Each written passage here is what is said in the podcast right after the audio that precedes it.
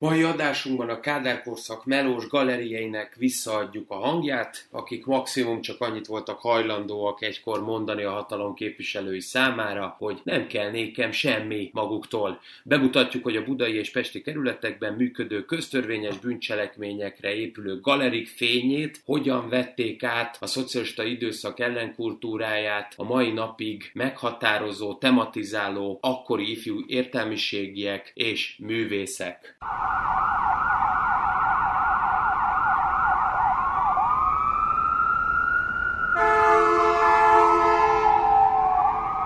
Sziasztok, ez a Tango és Kes, a 24.hu bűnügyi podcastja. Szokásommal megfelelően Bezsenyi Tamással beszélgetünk. Köszöntünk benneteket, és hello Tamás! Szervusz, üdvözlöm a hallgatókat! Gondolom már mindenki bekövetett bennünket a Facebookon, az egyes adásokhoz kapcsolódóan extra tartalmak, plusz tartalmak, egy-egy zajló bűncselekménynek a megoldását is találkozhatok majd a következő időszakban. A mai adásnak, ha röviden kellene mondanunk, akkor a galeri és a galeri bűnözés lesz a témája. Nagyon sok mítosz, eh, félreértés és stigma kapcsolódik a galeri bűnözés kérdéséhez. Nekem egy ilyen visszatérő emlékem volt a Filmmúzeum csatornáján, a sokadik vizsgaidőszaknak egy-egy pillanata volt az, amikor nem tudom hány ismétlés után, de újra és újra megnéztem Kisódi Andrásnak a Kalef, a Moszkvatéri Galeri című dokumentumfilmjét, és ahányszor dokumentumfilmet választottam a tankönyvek helyett, egyre inkább arra jöttem rá, hogy ezekben a történetekben különösebben nagy dolgok nincsenek. Az elsőre rácsodálkoztam, hogy úristen, micsoda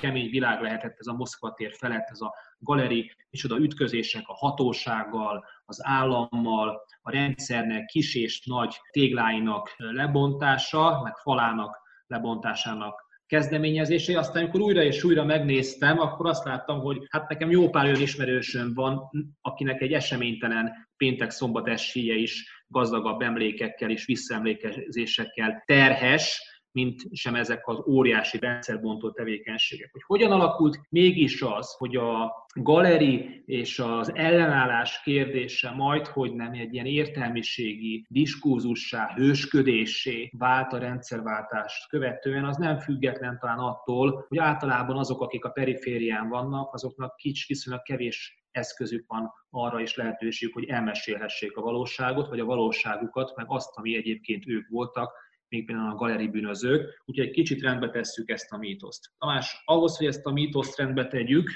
meg egy kicsit hozzá közelebb jussunk a, ahhoz, hogy kik is voltak ezek a figurák, meg kik azok, akik nem voltak ezek a figurák, talán célszerű azzal kezdeni, hogy ezt az egész kifejezést, mint hogy galeri, valahogy megmagyarázzuk, hisz akár a rendészet, akár a jog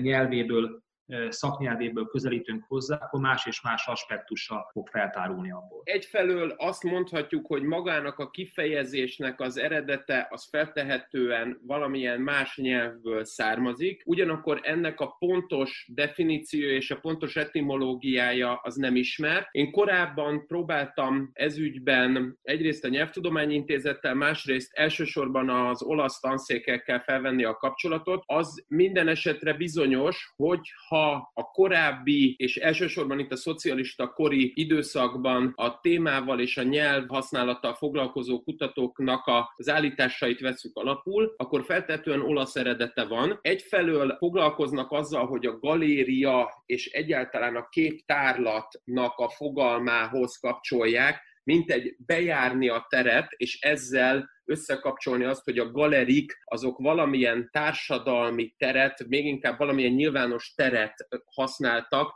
és sajátosan értelmeztek újra. Én azt gondolom viszont, hogy ez egy sajátos és a hazai viszonyában a fiatalkori bűnözésnek mégis nagyon jól érthető olyan közkeletű toposz, amelyet semmi sem bizonyít és semmi sem támaszt alá, mert hogy ezzel szemben viszont az olasz nyelv eredethez, ha amennyiben kapcsoljuk, akkor amihez inkább érdemes, az a galea kifejezés, ami a gája szóból jön, és innen nézve a gája, a gája rapság, rabság, és a gája rabságon keresztül a börtön fogalma az, amihez érdemesebb kapcsolni. Nem gondolnám azt, hogy egyértelműen meg tudjuk határozni a pontos definíciót és a pontos etimológiát, mégis az látható, hogy egyébként a, a, a konkrét kádári Magyarországot megelőző időszakban ez létezett, és egyébként a magyar nyilvánosságban is megjelent. Akkor most, hogy kilépünk az olasz tanszékről, a Kádár rendszerben, vagy 56 után ki kezdik el használni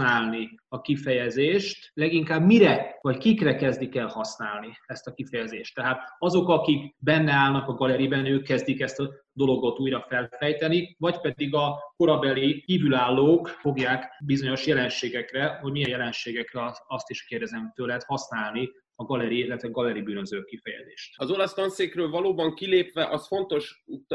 egyértelművé tenni, hogy ezért van alapja a börtön eredetnek, mert hogy tipikusan egy olyan kifejezés, ami valójában stigma volt, stigmatizációs céllal is jelenhetett meg. Magyarán szólva nem maga a csoportnak a tagjai használhatták önmagukra, hanem sokkal inkább a velük szemben fellépő államhatalom. Legalábbis ugye ez a feltételezés. Egyébként a Kádári Magyarországot pár évvel megelőzően, egyébként egészen pontosan 1954-ben Vidor Miklósnak megjelent egy ifjúsági regénye, a Szökőár, amiben a Nyelvtudományi Intézet történeti szövegtára szerint azt lehet mondani, hogy először megjelenik ez a kifejezés, majd aztán az 1956-os forradalmat követően lesz egy óriási óriási boom a fogalom használatában, elsősorban fővárosi rendőrség és a főváros területén működő társadalmi szervek és hát politikai szervek, PB, a VB és egyáltalán a Budapesti Pártbizottság bármilyen illeték szervezete előszeretettel alkalmazta, és ebben is egyébként a kulminációs pont az 1960-61 lesz. Hogy én azt mondom, hogy a valeri bűnözők azok nem más, mint fiatalkorú normaszegő, fordítsuk le magyarra, akkor jól teszem ezt, vagy amikor azt mondom, hogy fiatalkorú normaszegők, akkor valamit elveszek ebből az egészből, és ez nem ilyen egyszerű, nem véletlen hívjuk őket galeri és galeri bűnözők. Annyival több ez, mint egy átlagos ifjúsági banda, vagy egy fiatal korú deviánsokból alakuló csoport, hogy van valamiféle közös tudatuk, van valamilyen eredet történetük a saját szerveződésükre, a saját működésükre való hivatkozással, és az azokkal a, a nevekkel, amelyekkel egyébként önmagukat is illetik. Ebből a szempontból fontos az előbb említett Vidor Miklósnak az ifjúsági regénye, ami feltételezi abban a könyvben és abban a, a szöveg összefüggésben, hogy ezek olyan munkás fiatalok, akik a fővárosban élnek, vagy a főváros környéki település településeken élnek. A második világháború idején megcibálta őket nem csak a történelem, hanem a folyamatosan átszelő politikai rendszerek is, vagy csonka családból jönnek, vagy adott esetben állami gondozottak, lelenc gyerekek, vagy egyszerűen a későbbi időszakot most egy picit így elővetítve, már olyan fiatalok, olyan fiatal felnőttek, akik szinte hobó életmódot, egy sajátos vándorló életmódot folytatnak, és innen nézve az egy nagyon fontos dolog, hogy ezek nem pusztán fiatalkorú bűnözők csoportot alkotnak, és ezen csoportoknak terveződését egy, egy új szerepet, egy új identitást adnak. Nem véletlen az egyébként, hogy már az első galerit a magyar államrendőrségekkor a korai Kádár időszakban feltár, ott előszeretettel használnak az indián regényekre és egyéb más ponyvairodalom népszerű alakjaira rímelő, vagy azokat konkrétan lekoppintó neveket. Ezzel akkor azt is mondjuk, galeri azáltal vált többé, mint, mint egy fiatalkorú banda, hogy ott bűncselekményeket követnek el, ott rálépnek a bűnnek az útjára, tehát attól ne emlékezzen senki magára úgy, még akkor is, hogyha magára vetten a korban, vagy a rendszerváltás követő, hogy ő mekkora kemény galeri tag volt, vagy az ő csapata galeri volt. Ugye a legnagyobb dobása az annyi volt, hogy hosszú haja van neki, meg farmerjának mondjuk fel van tépve a, a seggénél a témája, meg mit tudom én, háromszor igazoltatták, és nem volt nála dokumentum. Tehát lehet, hogy úgy emlékszik, hogy ott a diófa árnyékában ez mekkora elkövetés volt, meg hogy folyamatosan vegzálták őket, mint egyébként a magyarok jelentős, egy jelentős részét igazoltatással, de hát attól az még ne legyen galéria szakirodalom tükrében. A galéria az az kell, hogy ott kérem szépen valami BTK-ba, akár a korabeli, akár a jelenlegi BTK-ba ütköző cselekmény rendszeresen, visszatérően, és nem utolsó sorban egy-egy embert nézve, hát életútját egy jelentős szakaszán visszatérően jelen legyen. Valóban azt lehet mondani, hogy ha mozgalmi kifejezésekkel élünk, akkor ezek tökös olyan fiatalok voltak, akik a, a főváros peremkerületein, vagy az elővárosokban, az alvóvárosokban tevékenykedtek, és elsősorban köztörvényes bűncselekményeket követtek el. Úgy és annak tükrében fogalmazom meg ilyen nagyon határozottan, hogy akkor, amikor a galeri kifejezés megjelenik, akkor elsősorban itt most véleménynyilvánítás céljából azt tudom mondani, hogy a korszak rendőri szakzsargonja és rendőri vezetői elsősorban azoktól az elemektől ahogy ők szerették használni ezt a kifejezést, nyilván nem idézőjelben, noha meg, meg érdemli maga a kifejezés, és hát nyilván az egész fogalom, hogy idézőjelben használjuk ezeket az elemeket, ezek olyan elemek, amelyeket az tölt újra, hogy az a fennálló hatalmat semmibe veszi. Viszont ez a semmibe vétel, ez nem abban ölt testet, hogy a rendszerrel tudatosan szemben áll, hanem azt gondolom, hogy abban ölt testet, hogy a rendszer politikai, társadalmi és egyáltalán távlatos céljairól tisztán és egyszerűen nem vesz tudomást. Innen nézve az intézet is srácok főváros peremkerületeiben munkás származású, ilyen előéletű, tehát szakmunkás tanuló, srácok, vagy akár munkás családokból konkrétan jövő gyerekek, akik mondjuk vidékről jönnek föl, és itthon, mármint nekünk itthon a fővárosban munkás szállókon kerülnek elhelyezésre, azok egyszerűen nem foglalkoznak azzal, ezt az új társadalmi berendezkedést 1956 után egyfajta szocialista jogtudat és egy szocialista embertípusnak az újra konstruálása ami meghatározza. És az, hogy erről ők nem vesznek tudomást, és egyfajta kívülállóságot hoznak létre, saját magukat nem kiírják tudatosan ebből a kontextusból és ebből a társadalmi politikai berendezkedésből, hanem egyszerűen csak nem vesznek róla tudomást, és adott esetben tudatosan nem vesznek róla tudomást, de még inkább nem is jut el hozzájuk ez a tudás. Az az, ami én azt gondolom, hogy immanens félelmet váltott ki a rendszer vezetőiben, a politikai vezetésben. Ehhez nagyon szorosan kapcsolódik az 1956-os forradalom, ahol én azt gondolom, hogy nagyon egyértelművé kell tennünk, ha már egyébként is itt vagyunk a fővárosban, és fővároson belül mondjuk pont itt az én esetemben a Ferencváros, vagy ugye, ahogy már beszéltünk korábban nálad is a Józsefváros kapcsán, ezek a srácok, akik egyébként budapesti fiatalokként tevékenykedtek és fegyvert fogtak, ők nem feltétlenül írtak proklamációkat, és nem foglalkoztak azzal, hogy egyébként ki legyen az állam miniszter, és milyen követi jelentést érdemes Jugoszlábiába vagy Amerikába küldeni, hanem egyértelműen azzal, hogy fegyvert fogtak, vizuálisan egy külföldi fotó számára félelmet kelt módon jelentek meg a politikai vezetés számára, és ezek a forradalmárok, én azt gondolom, korai Kádár rendszerben ezeknek a forradalmároknak a leképeződéseként jelent meg először a galeri a politikai és a rendőri vezetés számára is. Tehát egy galeri tag az a korban egy ilyen társadalom, de legalábbis államon kívüli fiatalt kell elképzelnünk, aki alapvetően deprivás státuszban van, maga a csoportosulás és mindenféle direkt politikai kényszer nélkül, vagy pedig fennhang nélkül létezik, és az elsődleges támadási felületet ő nem a szocialista olyan rezsimben látja, hanem alapvetően van a világgal, de legalábbis általa így megismert hatalomban problematikája. Tehát nem egy közvetlenül a szocializmus ellen támadó brigádról van szó, és amit talán még ennél, de ezt hangsúlyoztette is, hogy itt külvárosi melós gyerekeket kell alapvetően betennünk a, a kategóriába. Ha ez így van, már pedig így van, majd látjuk erre Molnár Józsefnek az adatait, hogy ez mennyire így van, akkor miért alakult ki, és hogyan alakult ki, hogy ez a galerivel kapcsolat, galeri tagnak lenni, az ilyen értelmiségi műfajjá szelidült, majd általad is hamarosan említem, mert Magyar Hippik című képzőművészek, mint galeri tagként tekintenek magukra, az előbb említett általán említett film is galeri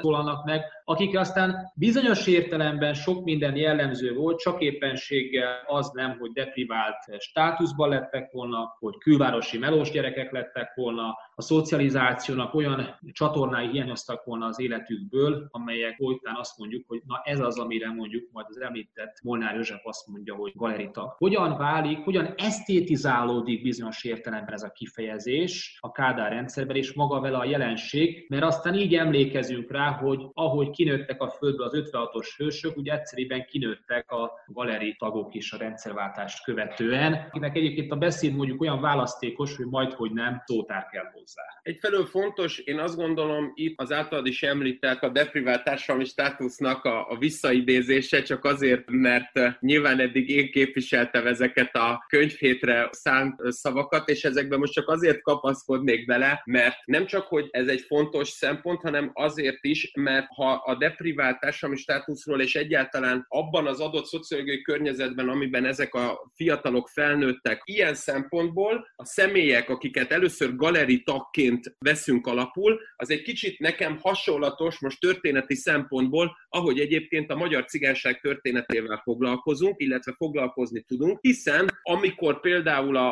a holokausztot összehasonlítjuk, vagy egyáltalán egybe kapcsoljuk a porrajmossal, cigány holokausztal, akkor ugye az a probléma merül föl, hogy hát bizony, még azok a jó társadalmi státuszú egyének felé zenélő cigányok sem amikor elviszik őket a vészkorszak idején, nem tudnak saját magukkal kapcsolatban adatokat szolgáltatni, és nagyon sok a szóbeliség. Ez a szóbeliség egy olyan fontos tényező, ami miatt az 1956-ot követő munkás fiatalokhoz kapcsolódó galeri ügyek azért nem maradnak fent, mert ezek a személyek effektíven nem is tettek arra semmilyen utalást, és nem is tettek arra erőfeszítést, hogy saját magukról beszéljenek. Ők nem érezték úgy, hogy a saját maguk identitását és egyáltalán ennek a kifejezésnek a használatát indokolt lenne használni. Ezt alapul vesszük, akkor már jobban érthető az, hogy nem is ők írtak magukról, hanem az államhatalom képviselői foglalkoztak velük. Például itt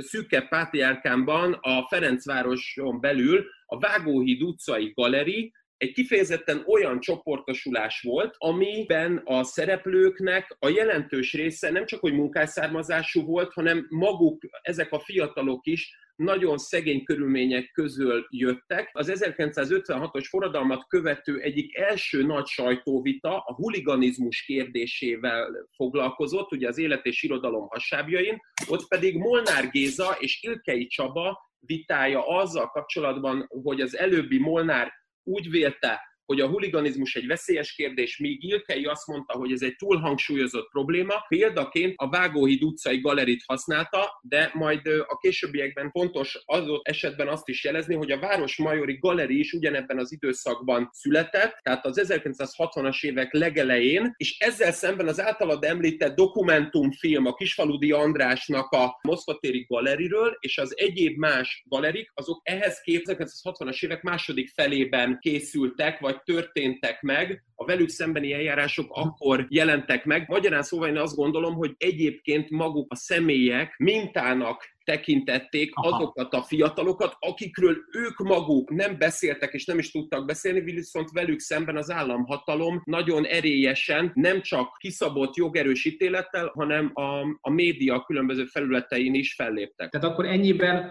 nem oximoron az, hogy azt mondom, hogy Rózsa Dombi galeri. Ez nem azt jelenti, hogy minden galeri, ami valóban galeri volt, az munkás származású emberekhez kapcsolódott. Az igen. fontos kiemelni, hogy egyébként például az Őrsi László által is bemutatott, illetve többek által problematizált Mansfeld Péter ügye 1957-58-ban Rózsadombi galeriként megjelenik, de alapvetően az egész tevékenység annyiban látszódik fontosnak pusztán, tönkretették a kuplungját az ellopott autóknak, innen tudták, hogy nagy valószínűséggel ugyanazok a személyek lopják el, és utána hagyják el ezeket a kocsikat, és csak akkor veszik őket komolyan elő, amikor egyébként az Árvácska utcai osztrák követség előtt egyébként elrabolnak egy rendőrőrmestert, és a vekeddi őrmesternek az elrablását követően és a tőle elvett TT pisztoly után válik az egész csoportosulás egy ellenzéki ellenforradalmi bandává. Ez önmagában az egész probléma, miközben Mamsfeld Péter az akkori magyar optikai műveknek, a MOM-nak egy egyszerű ö, szakipari tanulója. Később, a rendszerváltás után óriási, az 1956-os forradalom hősévé tették őt,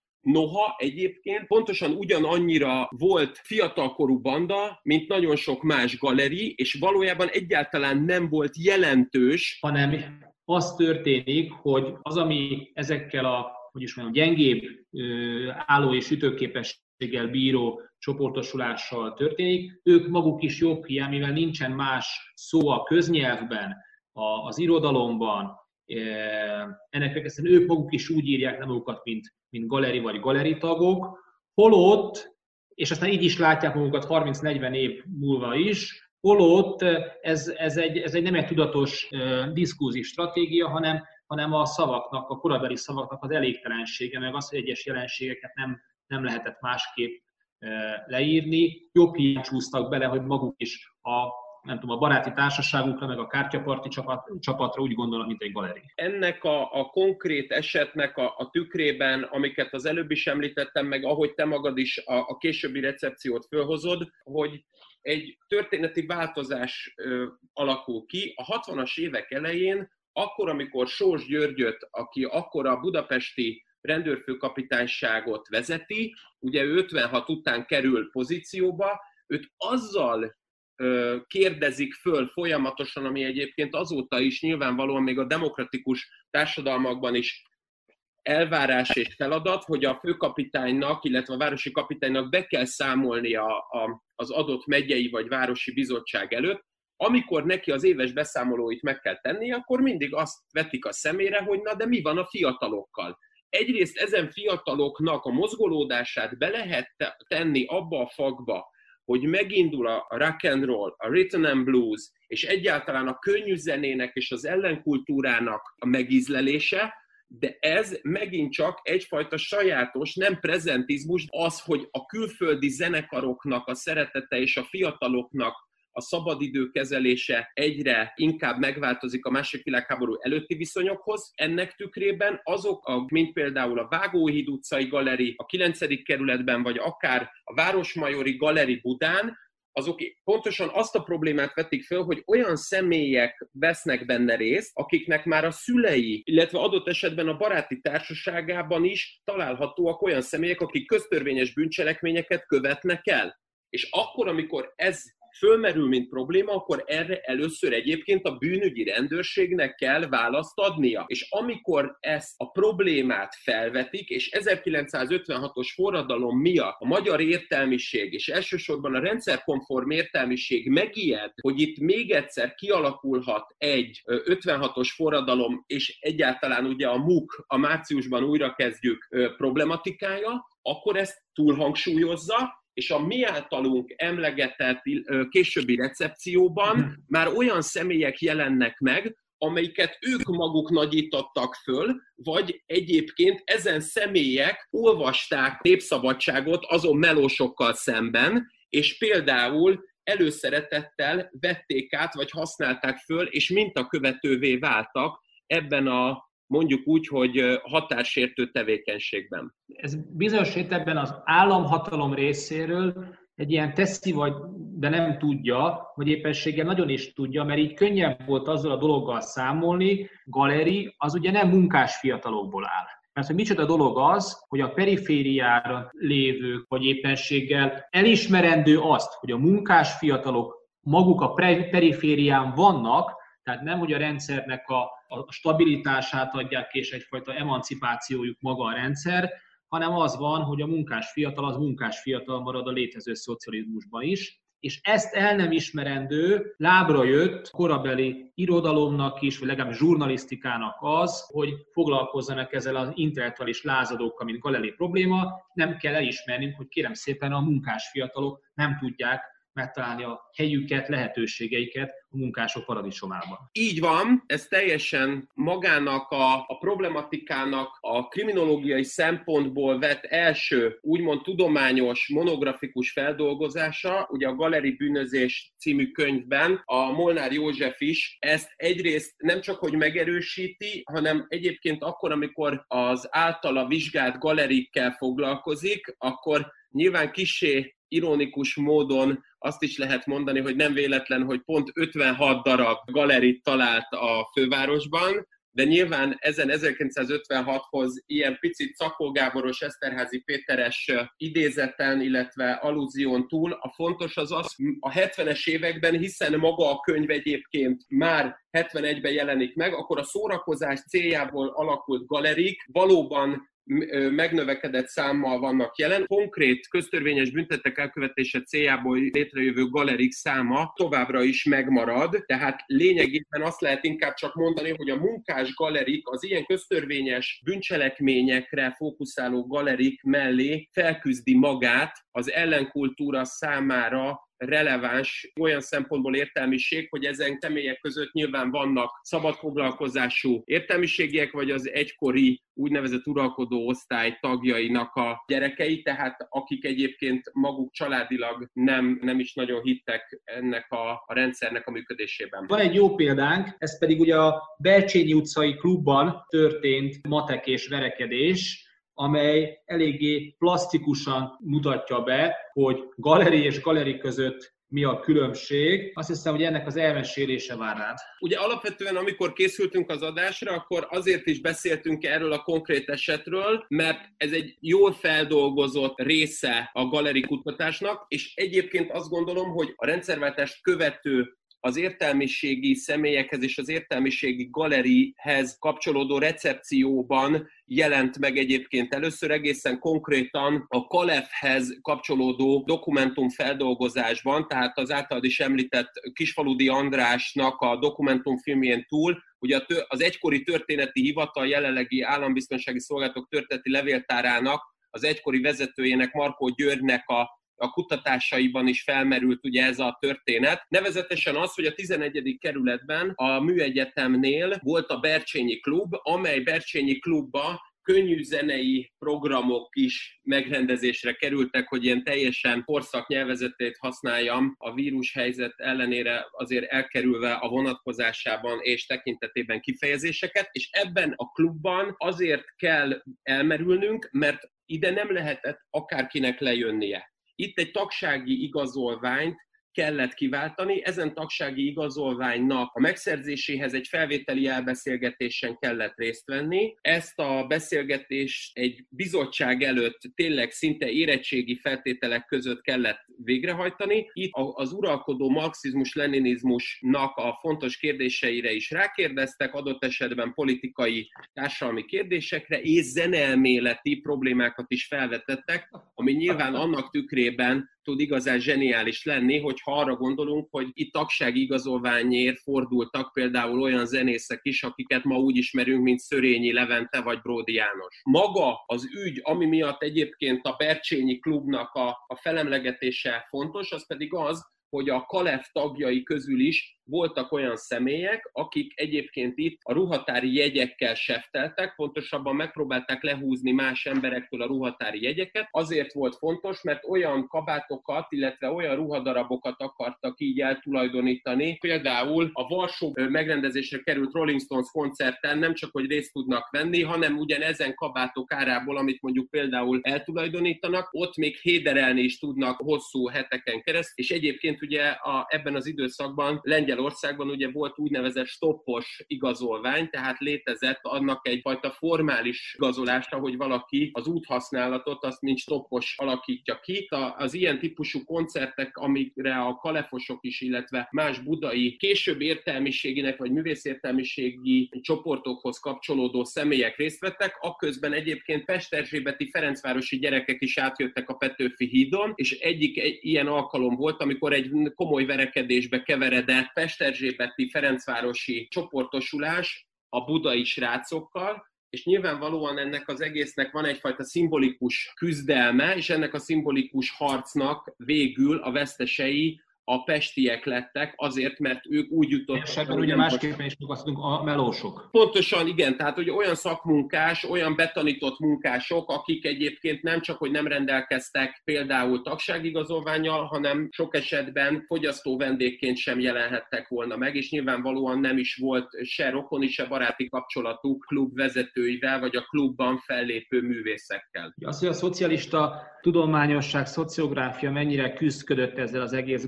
galeri dologgal, talán ugye Tolnai Kálmánnak a, a munkája erre a kiváló példa, aki ugye először a Mohikán Galeri címmel, aztán utána későbben a második kiadásban már találkozás a galeri galerival címmel írja meg vonatkozó munkáját, és ott valamilyen fejlődési regényként kell ezt a munkát elképzelni a hallgatóknak, hogy egyrésztről szocialista happy end a vége, tehát a galeriből ki lehet jönni, a jó útjára lehet térni, másrésztről pedig az egész úgy van ábrázolva, mint valamiféle nyugati hatás, mint valami nyugati import, kevésbé a szocialista, korábbi szocialista társadalomból fakadó jelenség, tehát semmiféleképpen nem mint válságjelenség, amely magából a rendszerből következik, hanem sokkal inkább, sokkal inkább a, a ismételten az imperializmus, illetve a nyugat szórakoztató kultúrájának, deviáns kultúrájának a becsatornázásáról van szó, és erre megfelelően kell a hatalomnak meg a korabeli ifjúságvédelemnek biztos használták ezt a kifejezést, gondolom,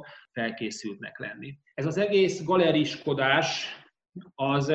mennyire eh, jelentkezik, vagy mennyire más, vagy mennyire hasonló ahhoz, amit aztán a későbbi 80-as évek második felének szakirodalma, vagy éppenséggel eh, zsurnalisztikája feldolgoz csöves, punk és egyéb más kultúrákban. Ezek a fiatalok befolynak ezekbe a kultúrákba, vagy intézményesülve jelen vannak, mondjuk inkább informálisan, hisz ezek alapvetően informális szektorok és társadalmi terek. Ilyenfajta egymásba csúszás volt valami, meg a csöves kultúra és a 80-as években ifjúsági szubkultúrák meg megint voltak valamik. Én itt azt gondolom, hogy egyrészt volt egy rendőr szakmai átalakulás, volt egy társadalmi átalakulás, és ennek a kettőnek nyilván van egy kultúrtörténeti kivetülése. Kezdjük a három szempont közül az elsővel. Ugye a rendőr szakmai átalakulást az indukálja, hogy amíg a 60-as évek elén az általam említett Vágóhíd utcai galeri, ugye itt a Ferencvárosban, vagy akár a Városmajori galeri Budán, azok egyértelműen köztörvényes bűncselekményeikkel a, a bűnügyi rendőrséget avanzsálták probléma megoldóvá.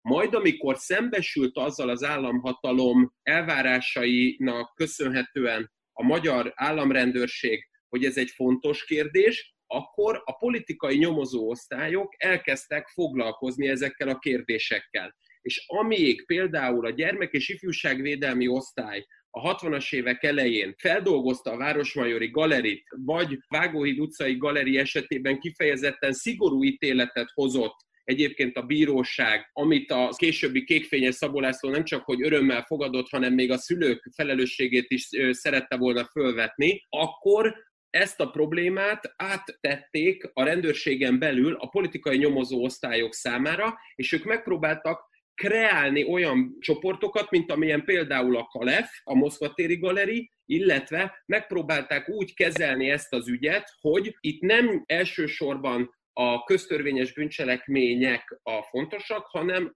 az ezzel kapcsolatos politikai ellenzéki megnyilvánulások, és ahogy egyébként a Kaleffel szembeni eljárások a 60-as évek derekán és végén egyre inkább fontosabbá váltak, akközben például a belvárosban, a Váci utcában az úgynevezett belvárosi galeri, a későbbi Hajas Tibor, ugye Frankl Tibornak és egy Szabó György nevű melós hátterű személynek a vezetésével, az átvette magának a galerinek a, a fogalmi jelentőségét és szerepét, és ennek köszönhető az, hogy például az adás elején is, amit mondtál, magyar hippi kiállítása kapcsán, ugye Mezei András, akit egykor Golyó becenévre hallgatott, egyébként egy Margit körúti ügyvédről van szó, ugye úgy fogalmazott, hogy hát ők maguk is komoly galeristák voltak, noha egyébként ezek személyek elsősorban ellenséges tartalmú verseket és egyéb nagyon komoly bűncselekményeket követtek el, nyilván itt a, a komolyat azt idézőjelbe téve, és felvetni annak a problémáját mindenképpen fel kell, hogy ezekről az ügyekről azért tudott egyébként a politikai nyomozó osztály, mert valamelyik tagját a csoportnak beütötték. Magyarán informátor volt. Lényegében a belügyi szemléig bezárólag a legtöbb hatósági rendőrszakmai feldolgozás az előszeretettel emlegeti, hogy ahol ilyen ellenzéki tevékenység volt, ott senki nem jelentette ezt hivatalos formában. Miért nem jelentette? Leginkább azért, mert a kerengő eszpresszótól kezdve a Berlin étteremen át az összes magyar és fővárosi szórakozó helyen alapvetően a legkevésbé volt fontos a vendéglátó iparban dolgozó embereknek, hogy erről jelentéseket tegyenek. Tehát ez az első pont, amit mondtam, ez a rendőrszakmai kérdés, az úgy alakul át, hogy az, ami először munkásfiatalokhoz kapcsolódóan nagy problémaként jelentkezett, arra megpróbált a politikai rendőrség rácsatlakozni, Ellenberger nyomozni, nem annyira voltak képesek igaz, köztörvényes vagy valódi bűncselekményeket sem találni, ezért az informátoraik révén megpróbálták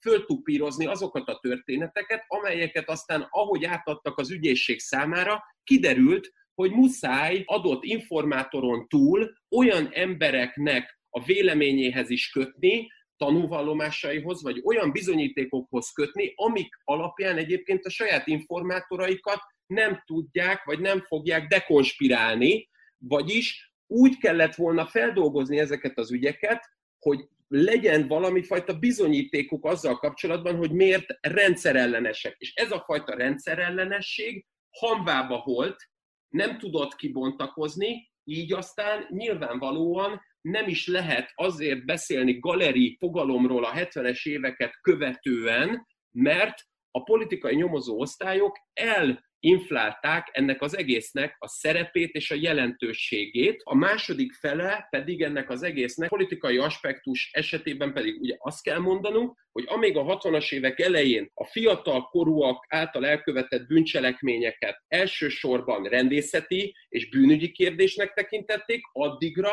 amikor a politikai nyomozó osztályok és egyetlen az állambiztonság felismerte itt a saját szerepét, addigra maga a politikai vezetés, a hatalom, a fiatal korúak által elkövetett bűncselekményeket. Egy komplex kérdésként kezdte el értelmezni, és mindenki masszírozta a történetet, de senki sem vette fáradtságot, hogy mögé is nézzen, hanem mindenki megpróbált valami fajta mélyfúrást csinálni, és az ifjúsági magazintól a fővárosi párbizottságon át egészen az állambiztonságig különböző felvilágosító kampányok mellett ügyeket kreáltak. És itt van a harmadik pont, ami ehhez ugye kapcsolódik, és így van, így áll össze ez az egész egyébként a válaszomnak az elkezdésénél, és, és ugye a harmadik szempont maga az a kultúrtörténeti változás, ami miatt könnyűzenei választéknak a kiszélesedése következik be, és ez a három dolog úgy kapcsolódik egybe, és azzal válik igazából kerekké,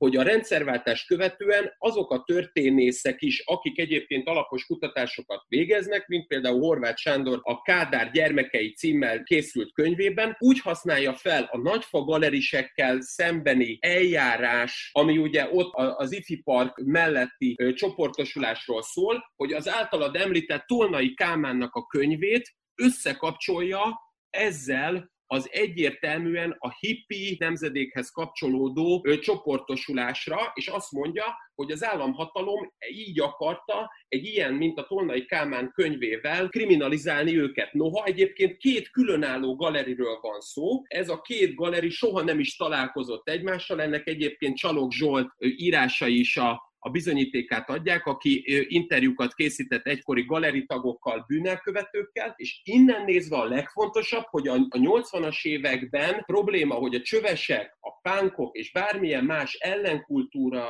kapcsán egyértelmű, hogy nem tudunk átmenetet feltételezni, hanem a fekete lyukba járó, vagy egyéb más különböző szubkulturális szénákhoz tartozó személyek közül kiválogatni azt, hogy kik azok, akik egyértelműen melósok, és kik azok, akik egyébként a felső középosztályhoz, vagy későbbi társadalmi megbecsülésnek örvendő családokhoz tartoznak, azért nem lehet, mert pontosan az a legfontosabb, hogy ezek a galerik a 70-es évek elején, a 60-as évek végén maguk meghatározták az önmagukról való beszédmódot, és magukat stigmatizált személynek használták, így pedig azokat, akik melósok voltak, de oda akartak hozzájuk csatlakozni, beemeltek, és lényegében az a fajta különbségtevés, ami a 60-as években értelmezhető volt, az itt a 70-es, 80-as években azért nehezen elválasztható, mert a csövesként megfogalmazott szubkultúrában voltak továbbiakban is deprivált társadalmi státuszú egyének,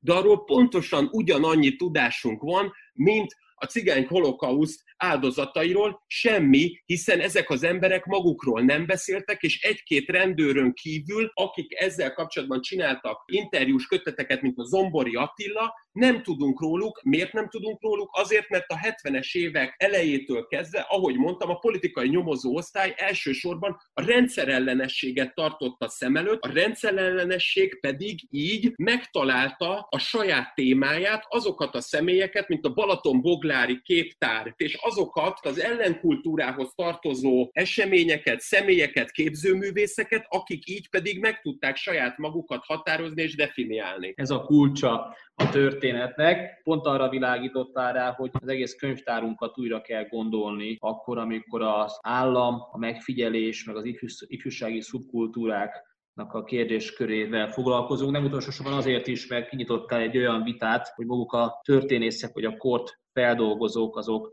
bizonyos értelemben milyen rosszul kezelik az irodalmat, és mit, mire használnak akaratokon kívül. Egy akaratunk nekünk volt ebben a műsorban, ez pedig az, hogy rávilágítsunk arra, hogy a galeri bűnözők azok alapvetően alacsony társadalmi státuszúak voltak, amelyek, akikhez inkább bizonyos hasonlítani akartak ellenállásban, társadalomkívüliségben, alapvetően konvertálható tőkével, burgyói értelemben mondom, társadalmi csoportok, amelyek aztán, ahogy ezt többször te is mondtad, némává lett, hiszen ezek egyébként is néma társadalmi státuszúak voltak, és aztán nem is tudtak reflektálni saját galeriségükre, nem utolsó sorban a rendszerváltás utáni emlékezetükre. El kell mondanunk a hallgatóknak, hogy eh, gondolkoztunk dalokon, hogy vajon melyik dalt kell választanunk ahhoz, hogy legjobban leírjuk, a, amiről mi most beszélünk. Nyilván sarkítottam, de ez tud be annak, hogy a Kisfaludi András vonatkozó dokumentumfilmét talán 12-szer többször látta, mint az indokolt lett volna. Mégiscsak a Kex együttesnek egy emblematikus zenészéről van szó, aki ezt elkészítette, nem elsősorban a filmmúzeumon való jelenléte miatt, hanem inkább az interneten való